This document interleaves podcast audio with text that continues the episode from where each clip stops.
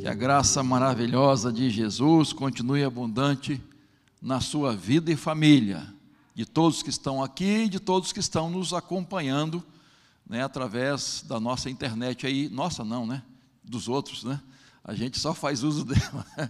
Muito bem, abra sua Bíblia em Mateus capítulo 21, versículos 28 em diante. Mateus 21, versículos 28 a 32.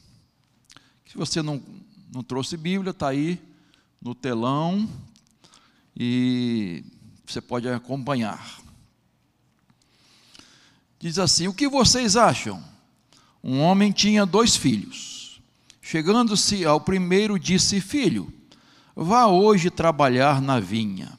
Ele respondeu: Não quero ir. Mas depois, arrependido, foi. Dirigindo-se ao outro filho, o pai disse a mesma coisa. Ele respondeu: Sim, senhor, mas não foi. Qual dos dois fez a vontade do pai? Eles responderam: O primeiro. Então Jesus disse: em verdade lhes digo que os publicanos e as prostitutas estão entrando no reino de Deus primeiro que vocês. Porque João veio até vocês no caminho da justiça e vocês não acreditaram nele. No entanto, os publicanos e as prostitutas acreditaram ou creram, né? Vocês, porém, mesmo vendo isso, não se arrependeram depois para acreditar nele ou crer nele. Muito bem, eu quero falar sobre três tipos de filhos. É, Jesus estava ensinando sobre a sua autoridade espiritual, sobre o reino de Deus, a entrada no reino de Deus ele estava falando sobre a importância da obediência, de fazer a vontade de Deus. E ele é questionado por é, alguns líderes, especialmente sacerdotes, né, questionavam e não criam nele. E então ele contou essa parábola dos dois filhos, mostrando é, o que estava acontecendo exatamente naquele momento, em relação a ele, o Filho de Deus, o Messias, que os religiosos da época, especialmente escribas, fariseus, né, os, os sacerdotes, não criam nele, rejeitaram a Jesus.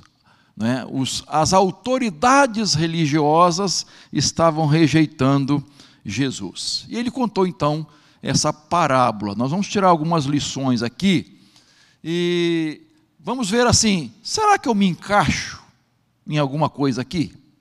Em que que eu me, me encaixo nesses dois filhos que é, trata a parábola? Então, ah, primeiro aqui vamos pensar ah, no, no, que, no filho que prometeu e não cumpriu. Tá? Então, primeiro filho diz, ah, aliás, eu estou começando pelo segundo, segundo a ordem do texto, né? Ah, verso 30, dirigindo-se ao outro filho, o pai disse a mesma coisa, né? isto é, filho, é, vá hoje trabalhar na vinha, né? versículo 28. Ele respondeu, sim, senhor, Claro, Senhor, que eu vou, mas não foi. Não foi. Então, esse filho certamente é, está representando aqueles que se diziam herdeiros das promessas de Abraão, os judeus, merecedores. Não é? Então, é, que professavam uma religião, a religião mosaica, mas estavam rejeitando o Messias, rejeitando Jesus. Não creram na mensagem de João Batista. Jesus cita aqui, né? E nem nele, nem em Jesus. Prometeram obediência, mas estavam em desobediência. Eram bons de palavras, de promessas, mas péssimos em atitudes, em ações. Bons de discurso, péssimos de prática. Né? E quem lê o livro de Tiago, ele bate muito nessa tecla, né? Não adianta ouvir, não adianta conhecer, saber, se não pratica a palavra de Deus. Você conhece alguém, alguém assim que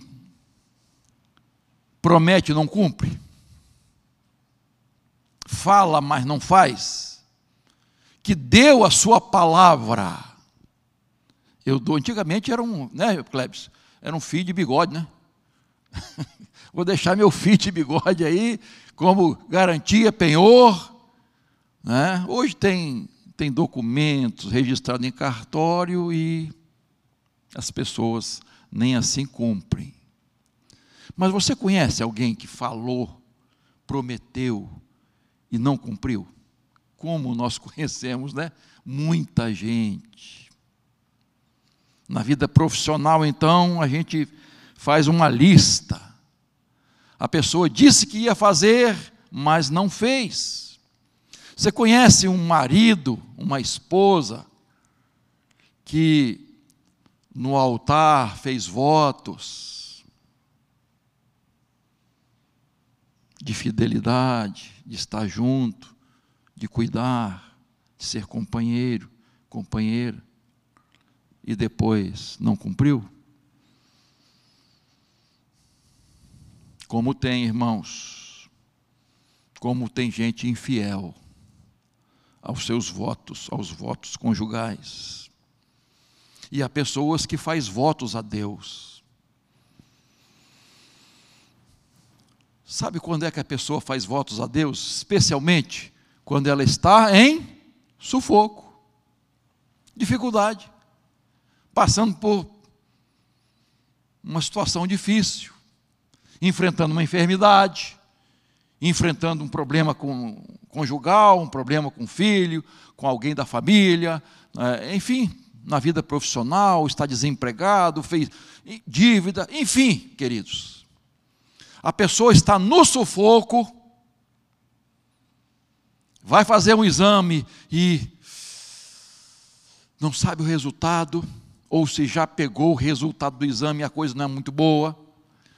A gente vê as pessoas fazendo votos a Deus, irmãos.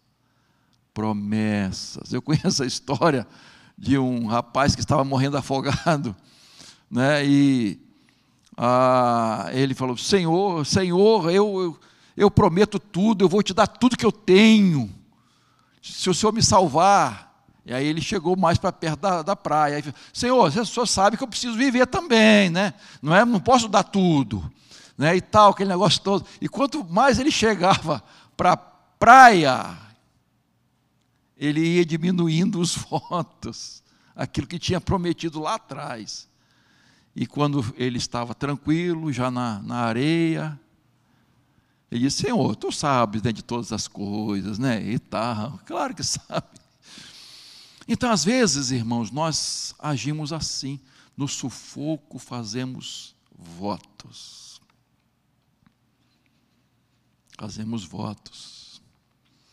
Então, queridos, e aí, quando a, o problema passa, quando a solução vem, graças a Deus, e muitas vezes o próprio Deus agindo em nossa vida, as pessoas se esquecem do que prometeram, do compromisso que assumiram. Você conhece crentes que não cumprem a palavra? Cristãos que se dizem cristãos que não são fiéis. Aquilo que prometem aos seus compromissos. É feio, irmãos. É feio.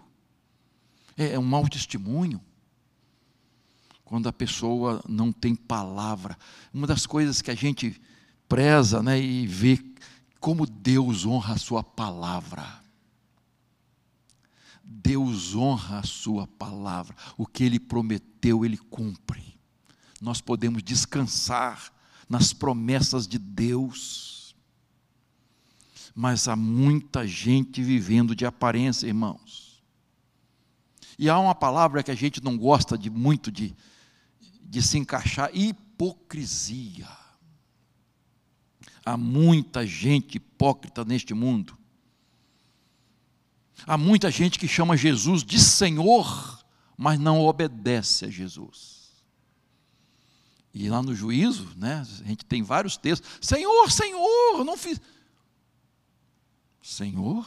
Ué, se você chama Jesus de Senhor, é porque Ele é o dono. Se você chama Jesus de Rei e canta isso, ué, você não obedece? Então, queridos, ah, nós temos na Bíblia a história de um jovem rico ah, que tinha várias virtudes, e ele apresenta Jesus. É? Desde a minha mocidade, onde eu é mais novo, eu tenho feito isso. Mas quando Jesus toca no ponto principal, porque Jesus conhecia o coração dele, que era amor ao dinheiro, à riqueza, ele não era, não foi capaz. Ele queria a vida eterna, mas deu as costas a Jesus e foi embora. Às vezes as pessoas fazem assim, queridos. Quando a gente estuda a vida de Pedro, né? Não precisa nem estudar muito, mas ver as declarações que ele disse, disse antes da negação, que estava pronto a fazer o quê? Ainda que todos aqui se escandalizem, falando dos outros, dos companheiros. Eu não. Eu não. Estou pronto a morrer. Mas logo em seguida, a gente vê Pedro negando a Jesus Quatro vezes, né? Três vezes. Pedro nega Jesus vergonhosamente. Três vezes. Será, irmãos, que temos prometido alguma coisa e não cumprido? Dizemos às vezes que vamos fazer e não fazemos. Será que estamos falhando nessa parte? Estamos sendo esse tipo de filho? De Deus. Então, vamos avaliar essa questão. Vamos pensar. Não vamos pensar nos outros, não. Vamos pensar em nós mesmos. O que que eu votei a Deus, o que eu consagrei a Deus, o que eu dediquei, o que eu prometi, se fiz votos, vou cumprir. Vou ser fiel ao Senhor. E aí vamos agora para o primeiro filho na, na, parábola, né? Eu sei que há textos que, que essa ordem muda, né? O outro tipo é o que diz não, não vou, mas depois ele obedece. Ele vai. Verso 28. O que vocês acham? Um homem tinha dois filhos, chegando seu primeiro, disse: Filho, vá hoje trabalhar na vinha. Verso 29. Ele respondeu: não quero ir, mas depois, arrependido, foi. Esse filho está representando aqui, como a própria parábola diz, os publicanos, as meretrizes, os pecadores, os cobradores de impostos, os gentios, que se voltaram para Jesus que arrependidos creram em Jesus. Estavam negando a Jesus, estavam afastados de Jesus, estavam excluídos ou longe né, do, do convívio de Deus, da igreja, do povo de Deus, mas depois se arrependem. Depois se chegam para Deus. Disseram, disseram não a Jesus, mas depois avaliar o bem. Não, não estão fazendo corretamente. Eu vou me arrepender e vou obedecer a Jesus. Então, este filho nos representa. Nós somos esses pecadores arrependidos que foram salvos pela graça de Jesus, que antes disseram não para Jesus. Quantas vezes, quanto tempo você disse não para Jesus? Eu disse não para Jesus até os 17 anos. E só depois da minha conversão que eu fui, fui dizer sim. Vou obedecer ao meu Pai Celeste, vou cumprir a vontade de Deus. Então, esse filho está representando aqueles que se convertem, aqueles que são alcançados pelo Evangelho, aqueles que estavam perdidos e foram achados, aqueles que estavam mortos e reviveram. E aí há no texto a importância do arrependimento. A importância do arrependimento. A importância, irmãos, de não se conformar com a desobediência a Deus. A importância de não se conformar com o pecado na nossa vida. Aquele, esse filho nos dá um grande exemplo, ele volta atrás. Ele podia estar pensando assim: poxa, eu entristeci o coração do meu pai. Eu falei para ele que não ia. Mas ele refletiu, pensou melhor e foi. A Bíblia diz, Paulo diz aos Efésios, que toda vez que nós pecamos, nós entristecemos a quem, queridos? Ao Espírito Santo de Deus. Efésios capítulo 4, verso 30. Não entristeçais o Espírito Santo de Deus, que no qual estáis o quê? Selados para o dia da redenção. E é por isso que o apóstolo João diz lá em 1 João capítulo 3, verso 9, olha só, eu sei que você conhece esse texto, a maioria aqui, mas diz assim, ó, todo aquele que é nascido de Deus não vive na prática do pecado, porque nele permanece a semente divina. Esse não pode viver pecando, porque é nascido de Deus. Meu irmão, minha irmã, vamos refletir um pouquinho mais sobre esse versículo. Será que estou abrigando em minha vida algum pecado? Será que, será que eu estou deixando algum pecado guardado no meu coração? Permanecendo em algum pecado? Me delongando em alguma desobediência a Deus? Porque existe uma grande diferença, irmãos, entre pecar e permanecer no pecado.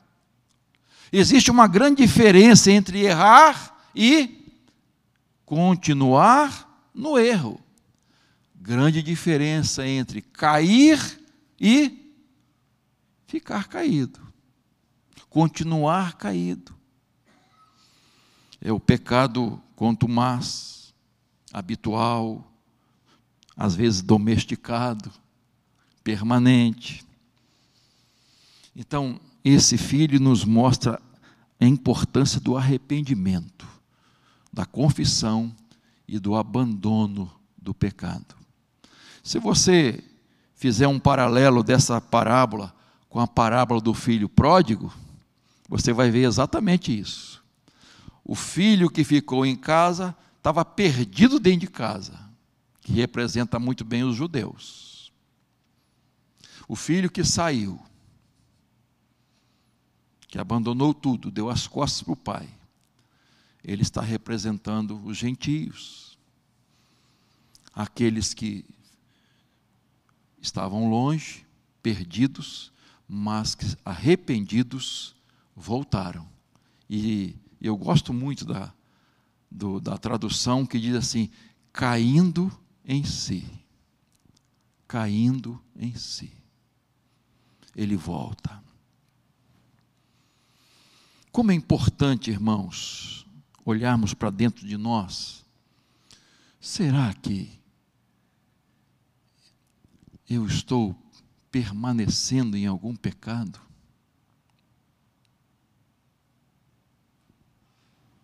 Há alguma coisa na minha vida que, que continua acontecendo?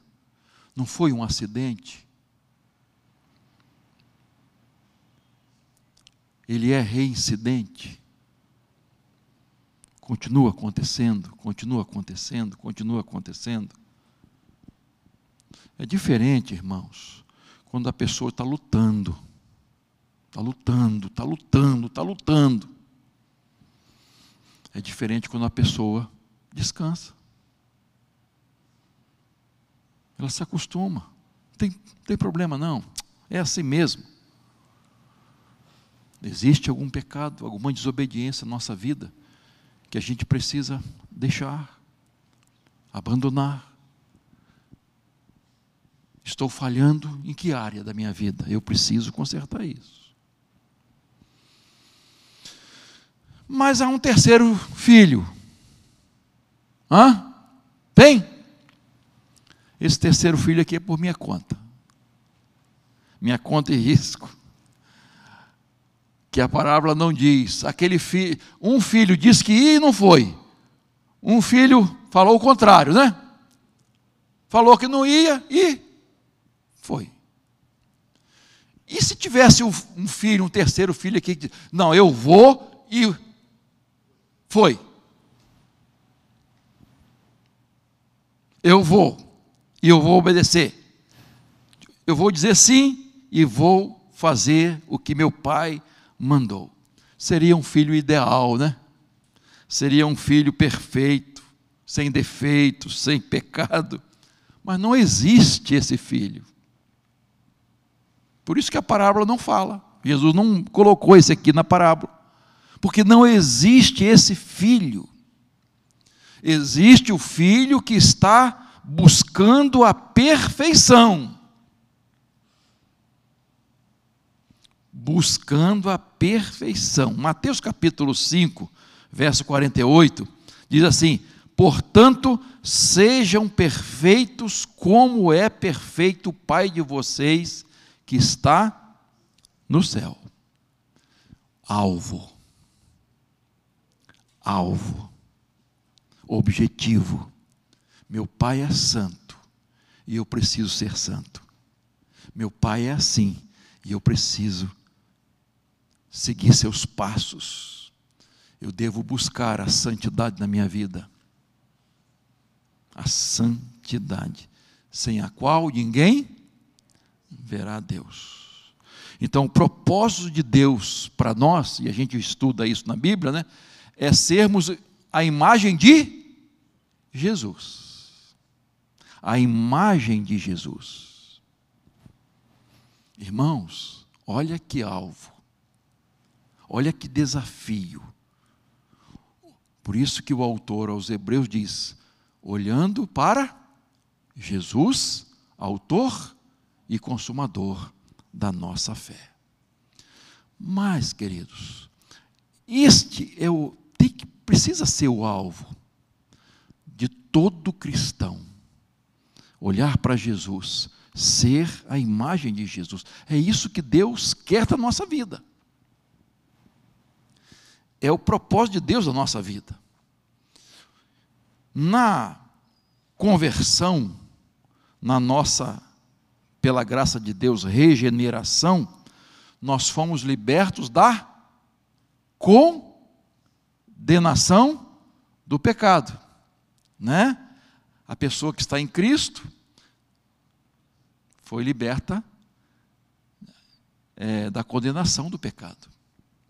E Paulo fala muito sobre isso, né? Na santificação, nós somos libertos do que? Do poder do pecado poder. E somente na glorificação que nós seremos libertos do que? Da presença do pecado. Condenação, poder e presença. Regeneração, santificação, glorificação. Só na glorificação que nós vamos ter o pecado banido completamente da nossa vida. Mas antes, a gente tem um alvo, irmãos. E dizer como Paulo: sede meus imitadores, assim como eu sou de Cristo. Eu estou imitando Jesus. Então, eu estou, vamos seguir. Vem comigo. Vem comigo. Domingo que vem nós vamos comemorar o Dia dos Pais. Seria muito gratificante se todo pai pudesse dizer para o seu filho ou para os seus filhos: sejam meus imitadores, assim como eu sou de Cristo. Queridos, Jesus, para concluir aqui, né, conta essa parábola e mostra como os judeus estavam se relacionando com ele, a incredulidade deles, e ele então ilustra isso com esses dois filhos. Um que diz sim, Senhor, mas não foi, não quis saber, só gogó, só promessa, só votos, mas na prática, nada não tem frutos. É aquela árvore bonita. Mas cadê os frutos? Onde estão os frutos? Só aparência. E o outro que disse que não ia, mas depois foi arrependido. Que este seja a nossa vida, irmãos, com a nossa chegada ao Evangelho, a graça de Deus na nossa vida e nós conhecemos o Evangelho. E a partir daí, a nossa vida realmente tenha mudado. Jesus concluindo essa parte, no verso 31, veja aí. Em verdade lhes digo que os publicanos e as prostitutas estão entrando no reino de Deus primeiro que vocês aqueles que estavam completamente desprezados, marginalizados, mas receberam a graça de crer em Jesus, de terem suas vidas transformadas, abandonaram seus pecados e seguiram a Jesus. Então, irmãos, nós continuamos pecando como filhos de Deus, mas a grande diferença é que nós temos um advogado junto ao Pai, Jesus Cristo, o justo. Ele é a propiciação pelos nossos pecados. Graças a Deus por isso. Não somos filhos perfeitos, porque não existe. Temos um Pai perfeito que nos deixou um alvo: olhar para Jesus, sermos a imagem de Jesus e poder dizer como Paulo: Não julgo que haja alcançado, mas uma coisa eu faço, eu prossigo para o alvo. Curva a sua cabeça agora, meu irmão, minha irmã. Eu queria convidar você agora, que está aqui ou que está nos acompanhando pela internet. Há algum pecado na sua vida que está sendo abrigado?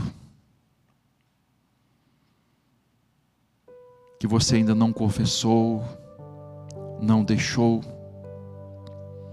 Há alguma coisa acontecendo com você que você sabe que não é da vontade de Deus, mas continua fazendo.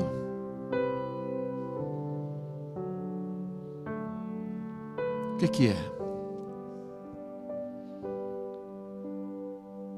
É uma mentira que está sendo sustentada?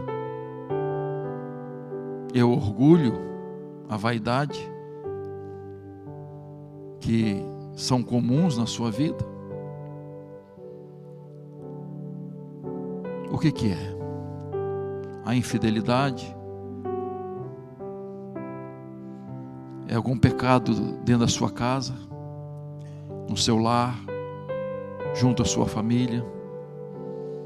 Você sabe que precisa deixar mudar, mas não tem tido forças ou não tem buscado forças em Deus. A gente gosta tanto de citar: posso todas as coisas naquele que me fortalece. Mas quando se trata de pecado, às vezes esquecemos. Então você pode, porque não chega à sua vida nenhuma tentação além das suas forças, Deus não deixa. Então você pode vencer, você pode ser um filho, uma filha, que talvez tenha dito não a Deus, tenha falhado, mas que hoje você vai dizer, arrependido e arrependida, eu vou fazer a vontade de Deus, eu vou cumprir a ordem do meu Pai. Ele me mandou amar, Ele me, ajud... me ordenou ajudar o próximo, fazer a obra missionária, testemunhar do seu Evangelho, não mentir, não fazer fofoca, não espalhar boatos, fake news. Então eu vou parar com isso. Vou ser honesto, sincero. Quero ter um coração arrependido. Quero confessar. Confessa a Deus. Qualquer tipo de pecado que tenha entrado na sua vida e que talvez tenha permanecido.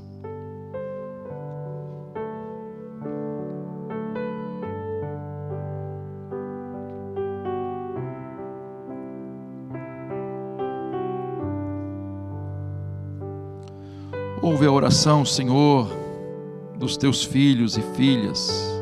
Ouve a nossa oração. Queremos ter uma vida santificada, obediente. Senhor, quantas coisas ouvimos da tua palavra, mas não queremos ser apenas ouvintes, queremos ser obedientes. Queremos nos olhar no espelho da tua palavra e corrigir as nossas falhas, nossos defeitos, nossos erros. Oh Deus, dá-nos essa graça, esse privilégio de viver na tua presença, de andar com o Senhor. Abençoa todos que estão aqui, Pai. Abençoa aqueles que nos acompanham de longe. Abençoa-nos, Senhor. Fortalece-nos, Senhor para termos uma vida que glorifique Teu nome. Assim oramos, agradecidos em nome de Jesus. Amém.